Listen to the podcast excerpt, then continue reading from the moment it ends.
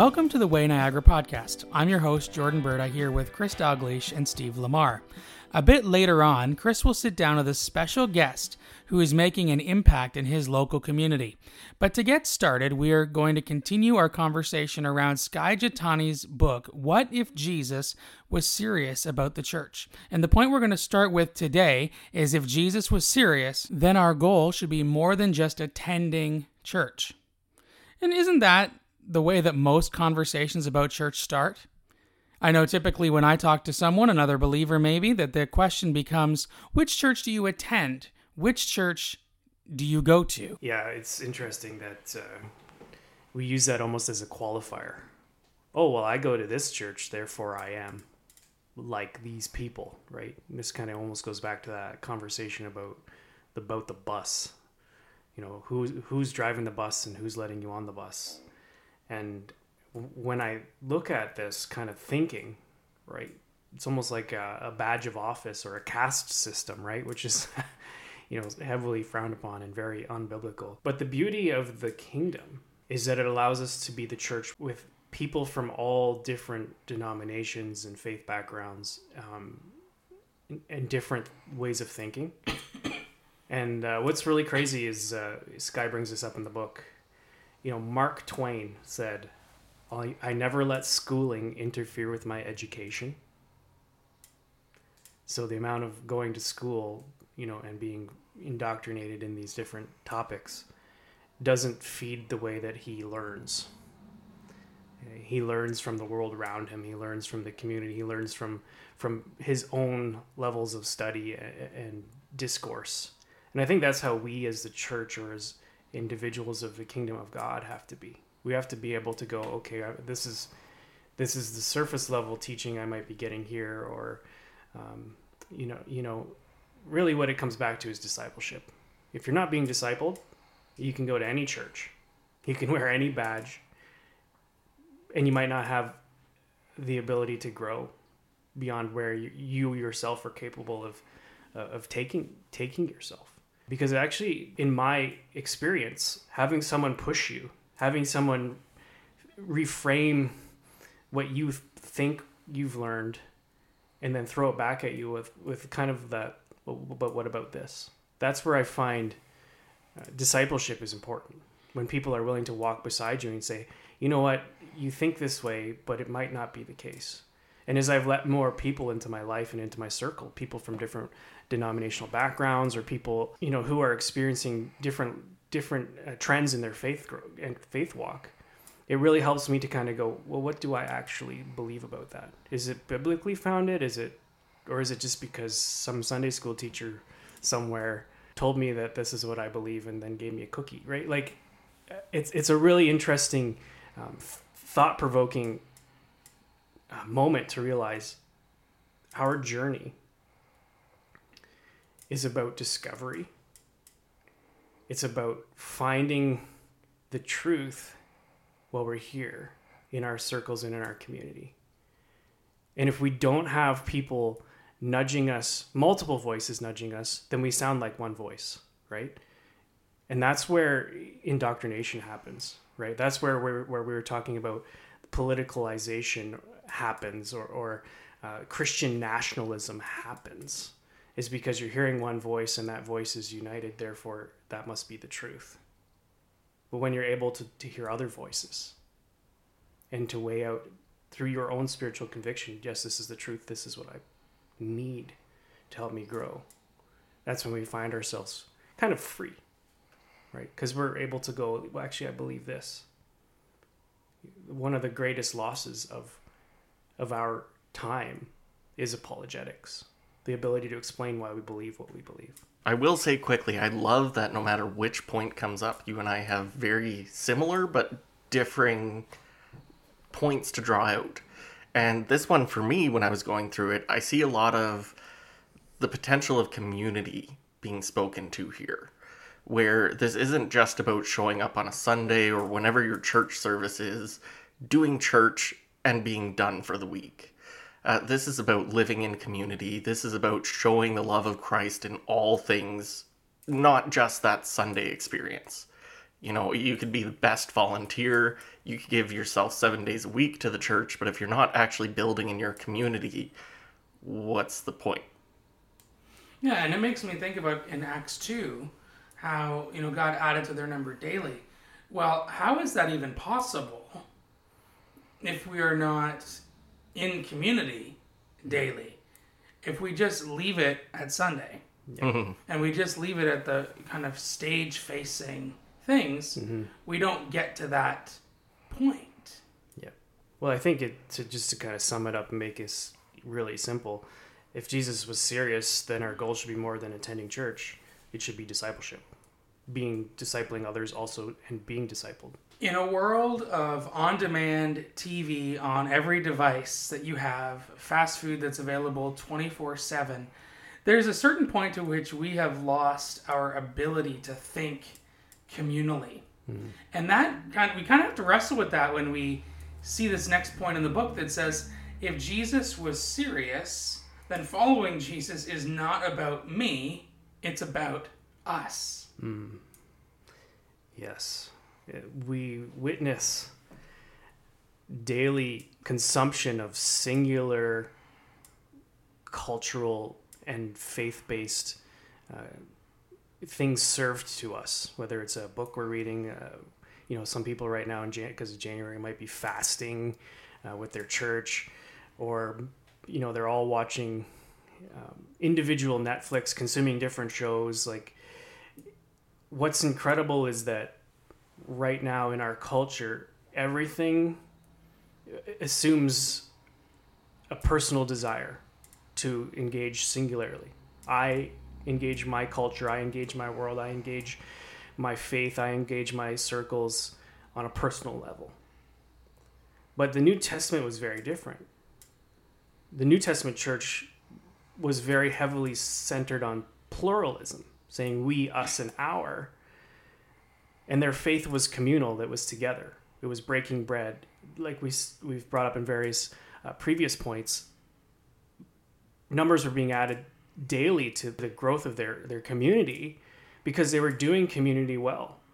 And when you do community well, and when you use that word community, which is one of our core values, it assumes not a singular identity, but a plural identity because individually you can't be a community. Right? You, you just can't. Unless you're unless you're playing like uh, Animals Crossing on your on your Switch, you can create a community, but it's not real. So, so when we talk about community as one of our core values, we're talking about a plural. We want people to come and engage together, consume together, talk together, feast together, fast together. But that's a group choice, right? When you come and engage together, that, that, that group choice, that group sacrifice of time to come together to meet, to worship, to pray, to eat, removes the singularism where you're doing it at your convenience. I'd say one thing that sticks out to me in this section is when Skye talks about the apostles and points out that these letters that we see written, I'm going to use Galatians because we just went through it. Paul's writing to Galatia. He is not writing to the pastor that runs the church. He is not writing to the individual church member that comes out every week. He is writing to the whole church. And that is what we see through the New Testament is these messages that are for the we. It is not about the me. And that brings us to our next point that if Jesus was serious, then the church is where we wrestle with God together. And Skye has some really interesting points here. So, Steve, can you just read that excerpt that we were talking about before we hit record? What if everything really is meaningless? This is the central struggle of faith. Is there a God directed arc to the universe? A purpose that is hidden but will be revealed with time? Or is the arc itself an illusion, and the cosmos are ruled by an unsympathetic, unbending line perpetually pointing to chaos? As we face the trials and triumphs of life, we all wrestle with the question in our souls, both believers and non believers, Christians and atheists. Some think that to believe in God means no longer struggling with these deep questions of meaning, that somehow the true Christian never knows doubt. That is untrue. Being a Christian simply means we've shifted the focus of our struggle. As Eugene Peterson said, believers argue with God, skeptics argue with each other. As you were reading that, Steve, I was thinking about how we all have doubts. We all have questions of faith. And the question that we need to reflect on in those moments is how do we process those things in a healthy way? And also, how do we process those things together in community? I think this is where we have to just pause and allow you, as the listener, to process your own doubts and your own struggles with belief. Uh, I believe that it's up to us to petition God to provide us the answers. We believe that God is, is real, that He's listening, that He's speaking, and that He's interacting. And through your discourse with other humans, or with through your studies of the Scripture, or simply that still small voice that might speak to you in your moment, it's God's job to answer the question. And when we go to others and we, we hunt the source with others, we're only going to hear their own skeptical argument. So I, I would say, as a believer, as someone who's trying to believe, as someone who is in maybe different areas of their faith had to suspend disbelief and just allow the acceptance of something, let the Holy Spirit, in your own time of petitioning, provide the answer and share your doubts with those you trust the most so that they might pray with you, pray for you. And not necessarily answer those questions because it's not really their job, it's God's job. But they might speak just a little bit of truth through their own experience. I think about the passage that says, I believe, help my unbelief. That's right. We all have these moments, and what we're trying to say here is don't be anxious about that. Don't be upset about that. Mm-hmm. Maybe even right now you t- need to take a moment to pause and just reflect on that and have a couple moments with the Lord and see what He has to say because that is far more important than what we have to say. We're not going to try to answer all of life's questions, but we are on that quest together mm. to hear from the Lord. Amen. A phrase that really hits home for me is it's very hard to be angry at someone you're praying for. Mm. And I even think back to something that happened not that long ago where I was having some conflict with someone. And I actually had the opportunity not just to pray for them in my own heart, but actually with them in the room. And that really did break down the barriers um, of how I was feeling. And yeah, there may still be a situation that needs to be dealt with. You might still need to have boundaries with someone, you know, for safety or any things like that. But it at least changes our heart's perspective, allows a new and revived sense of peace within our hearts. And that kind of leads into this point here that says if Jesus was serious, then the church is where we find and pray for our enemies. Mm. Why is it so important to find and pray for our enemies? Yeah, I think uh, if you kind of read this question wrong, you'd be like, "Oh, well, I, I can find my enemies in the church," right? Is, is that not what it says? Then the church is where we find and pray for our enemies. No, like what it means is you're going to discover who those enemies are because the church is helping you to frame your identity.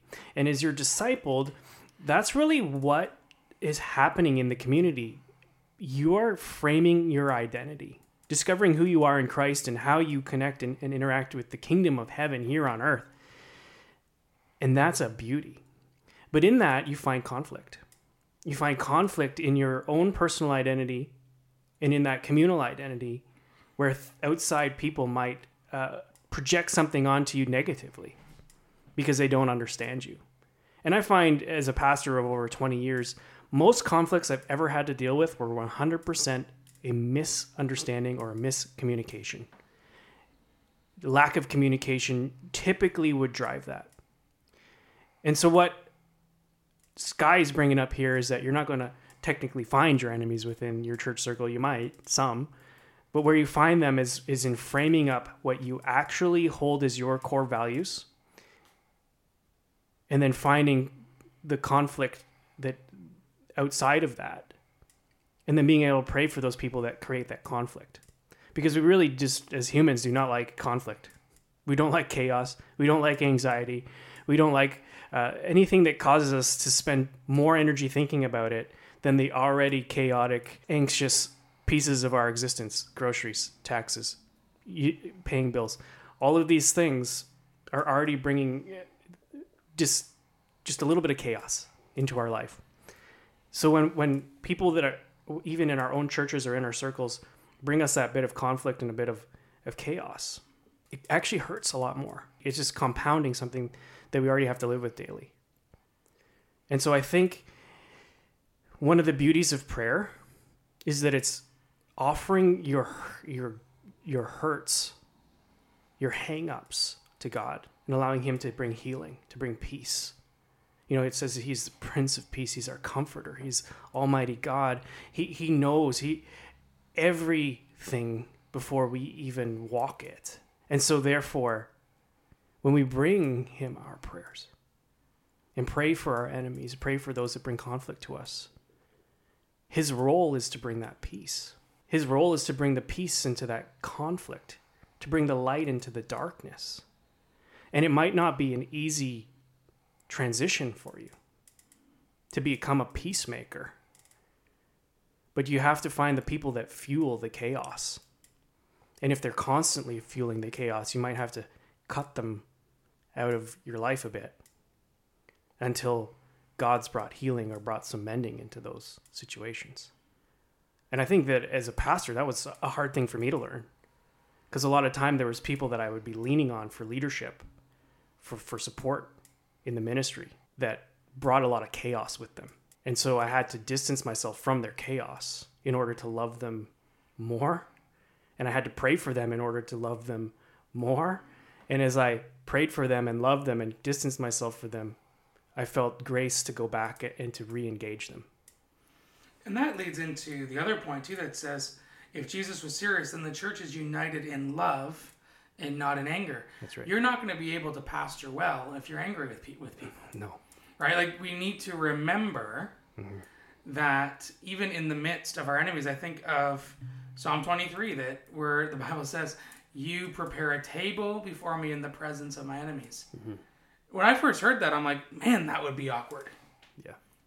But if we're accompanied by the Prince of Peace, and we have the love of God within us, and we are in a position where we are praying for our enemies, those enemies might just become friends. Mm-hmm. You know, there is, yes, there is a point that we can forgive on our own, and we can choose to have peace on our own. But reconciliation really does take two because there has to be a common understanding. Yeah. But so there is that possibility mm-hmm. that there could be a welcoming back Yep. of someone that you've had to distance yourself from, but there might not be. Yep. And sometimes we need to be okay with and at peace with mm-hmm. that messy reality.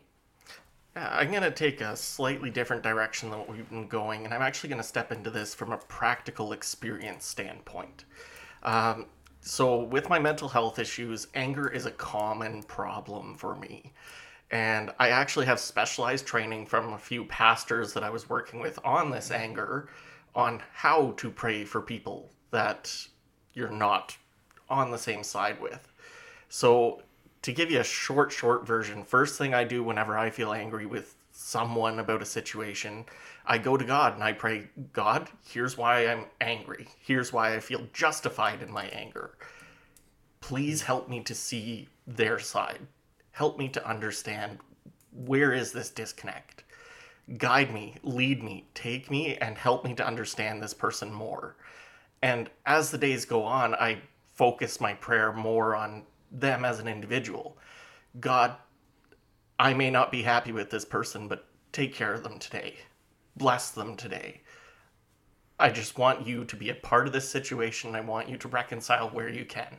And sometimes it's going to take months, sometimes it's going to take years, but if you are invested in that relationship, invest in healing from the anger. Yeah, one of the things that I experienced frequently was sitting around a staff table and having conversations about what we would call EGRs extra grace required. There were certain individuals that you just needed a lot more grace with. You'd see them coming towards you. You knew they had something on their mind that they were going to share with you, and that it really had no impact on on anything but their own personal opinion of you and the way you were doing things. And uh, what I found around that table was interesting. Very frequently, we would all have a different person that we were uh, desiring extra grace for. And we might have a different experience of how we interact with that person. And then there were a few that everyone knew was an EGR, that they needed extra grace. And so, in that, you could find the conflict that it's a personal thing if no one else is experiencing conflict with that person. And that's when it really would hit you like, I need to work on this relationship. I need to pray into this relationship. And sometimes you'll never understand their perspective. And that's okay. I think that's part of part of what we were talking about eh, when it comes to you know you're you're defining yourself in the within the community. And sometimes people have defined themselves solely as an individual consumer rather than a part of a, a consumer of, of what the, the united group is doing. And therefore they become kind of an outsider and they like to push those outsider boundaries and buttons because they demand the, the, their own level of consum- consumption and, and comfort. But as we grow as a united body we have to be okay with that level of conflict right praying for our enemies, hurting a bit together. But it, it's we're in this together, right? Mm-hmm. And that's really the important part, is that we're doing this together, and sometimes there is extra grace required. Yeah. And I just want to encourage um, anyone that's listening right now to maybe even take a moment to to pause and to reflect on that, to think about who is someone that is kind of an extra grace required person. And maybe even consider the fact that for some, that's you. And if you find yourself in a position where you're starting to see that you are an extra grace required person, you know, what, what does that mean? And how can you process that? And how can there be re- redemption in that? Because we all need grace. Mm. And I think we all have moments where we need even more grace than we realize. But the good news is is that we have a God that died on the cross for us just precisely for that reason.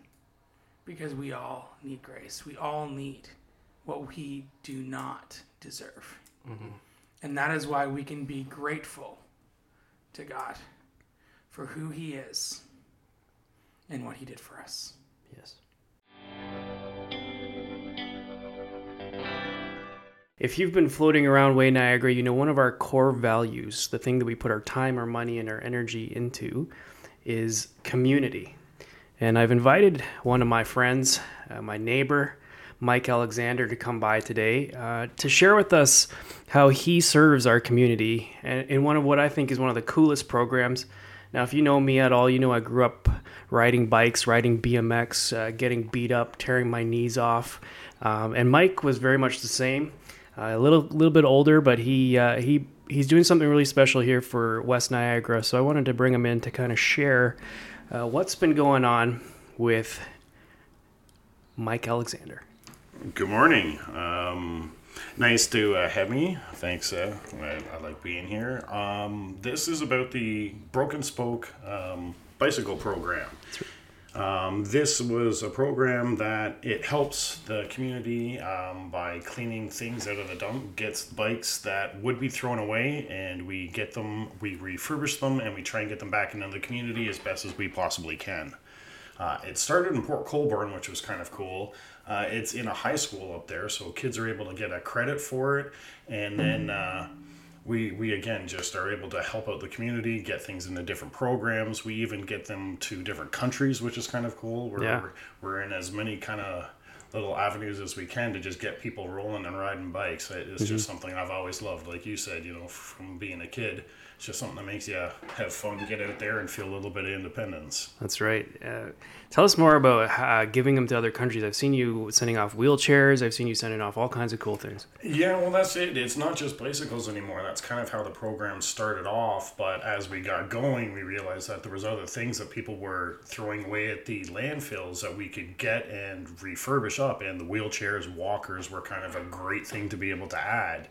Uh, the program is 13 years old. It started in Port Colborne by Aubrey Foley. He did the first five years out of his garage, kind of Oh, the wow. way I'm doing it at my place for Yeah. now. Uh, after that, he got into the high school, which was great. He had a conversation with the principal. She loved the idea of the program, and that kids could have a different form of shop instead of just having to play with the engines. Um, so they get course credits, which is kind of neat, and then we're in 19 different agencies within the Niagara region. Uh, we ship offshore to Cuba, Haiti, Africa, the Philippines, and recently the Ukraine has also been a new destination for us.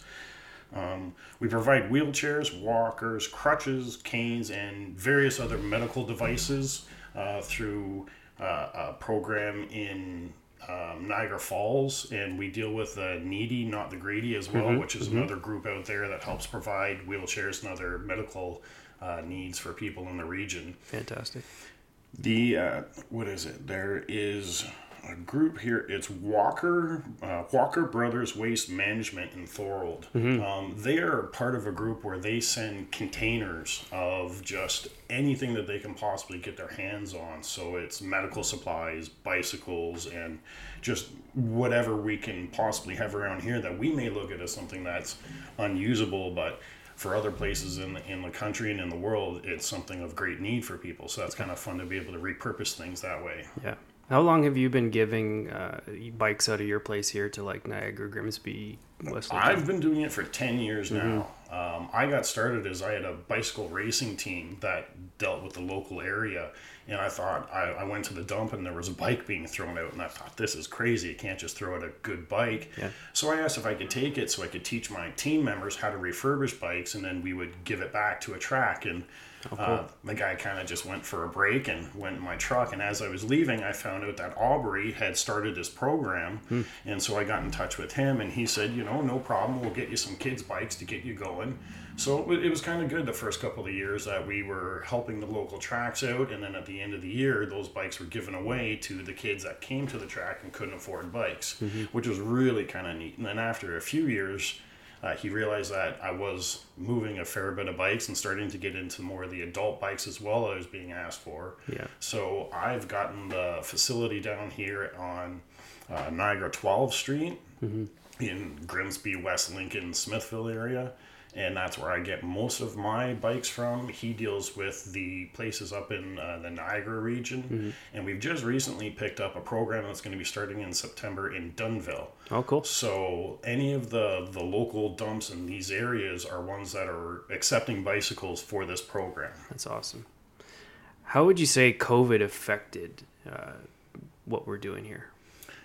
Initially, it was great. Um, the first year of COVID was incredible. Everybody was staying home and they couldn't really do anything. You weren't allowed to go anywhere, but you were allowed to be healthy and exercise. Mm-hmm. So I couldn't keep bikes. Bikes that used to stick around for three or four days were gone in minutes. the, My quickest bike was 10 minutes from being posted to gone and, and away with somebody. Was it me that grabbed it? no, actually, and it was it was just somebody who happened to be driving around, but a few of them definitely made their way down here as That's well. hilarious. Uh, it, it was great. The the second year it kind of died off a bit, but with cycling, skateboarding, most sports, Mm-hmm. they run on a four to five year curve of popularity and That's right. And the biking world is just starting to come back Mm-hmm. now because COVID really did a lot for the bike shops of just shutting them down and people weren't able to get anything. Yes, So for my used program, it was great because you couldn't find new bikes anywhere. that's right. So now it's a matter of people are, are kind of getting back to being able to buy, but they're still appreciative of the free bike program. And I think what some people don't realize is that you and I saw was it's really hard to get parts like what was it tubes and tires like the rubber parts are what's hard to manufacture in, in this area because they were do- all done overseas. Right. So any of the the ma- ma- North American manufacturers had all the metal parts for the bikes, but things like grips, seats, brake cables, the the, the casings, not the cable, and that's what was keeping them from being able to put bikes together. It's crazy. Uh, it, it, it was kind of nuts. And then the demand for bikes went up 300%. And it's still kind of in that demand. There's just market has to catch back up. So yeah. it, it, it's an odd thing that people want the bikes and then you get out and you can't get the bikes, but then you right. get them, places to ride. Like last year, we gave away 15 bikes at Christmas through Way. This year, we gave away 30 bikes at Christmas through Way.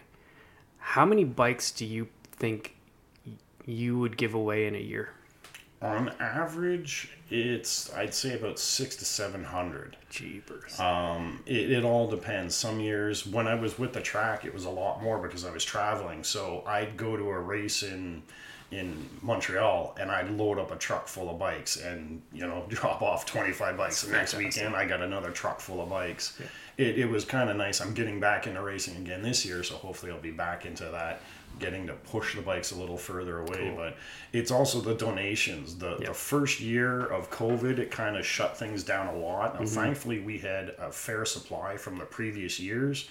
We're just starting to see that that rebirth of people putting the bikes in the right place to get recycled out to our programs. Yeah.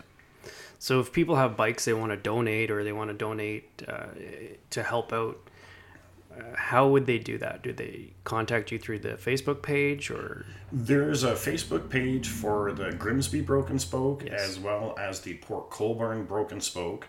There is a spot at Port Colborne High School in the back near the uh, running ring, and it's kind of down a little bit, but you can see the blue doors, and there's bike racks there, so you can accept them there. There are four locations in the Niagara region and there's the Dunnville site. Uh, there are three dumps there that are picking things up, and then there's the Niagara Region 12, which is the one I deal with here in Grimsby. So if you have a bike and you want to uh, donate it to the program, you can reach out to Mike through uh, the Facebook Grimsby group, or you can even uh, reach out to me through Way at admin at wayniagara.ca, and I will happily uh, pick up that bike and get it to Mike, who literally lives across the road from me. So it's no big deal. Um, one of the things that we've been talking about is doing something to kind of um, serve our community a little more, which was uh, like a bike tune-up day uh, here in Smithville of, of all the places. I'm looking forward to, the, to that. I'm looking forward to doing something kind of a little bit more to kind of help out, to get to see those kids' smiling faces, to kind of get kids riding again, because uh, we're all we're all putting on more weight than we should be these days. You know, uh, it'd be nice to be a little bit more more active. So. If you um, if you are a follower of Way Niagara on any of our socials, keep your eyes open. We are planning to be doing this uh, you know, bikes, bicycle tune-up day uh, here in West Lincoln, and um, we invite you to come and uh, bring a bike. We'll have a bunch of bikes as well that uh, are lingering here that we can, if you need a bike, we, we might have one for you. If you want to trade one in, trade up, whatever, we'll be uh, happy to do that. So uh, keep keep listening to our podcast, keep following us on social media, and uh, thank you, Mike, for pumping in um, today, stopping by, and sharing your passion for bicycling and seeing kids riding. Well, thank you very much for having me, and uh, it was great to be here. Anything that we can do to get the word out to people, and uh, my big thing is I just want to keep people rolling. So the more, the merrier. Awesome. Thanks, Mike. Thank you. I just find it so inspiring to hear the stories of people that are using their passions and interests to be able to bless others. And so I really did appreciate this conversation with Chris and his guest, Mike Alexander. And this brings us to the end of today's episode. Now be sure to tune in next time as we continue the conversation on the book, What If Jesus Was Serious About the Church? Now, there are five sections to this book, and today's conversation concluded part one, the family reunion. And next time, we're going to start section two, which is called the family meal. And we're also going to have a really impactful conversation about how we relate with the indigenous people around us. There has been a lot of conversation around that in the last number of years with the federal government's Truth and Reconciliation Commission. And so I have a really special guest that I think you're going to love and is going to really inspire us towards practical, Jesus centered living, not only with Indigenous people, but with all people. And with that, I just want to invite you to continue to follow along with our journey here on the Way Niagara podcast. Go to wayniagara.ca or join us on Facebook. Of course, subscribe on whatever platform you are listening to be sure that you never miss an episode. Thank you so much for tuning in. Bye for now.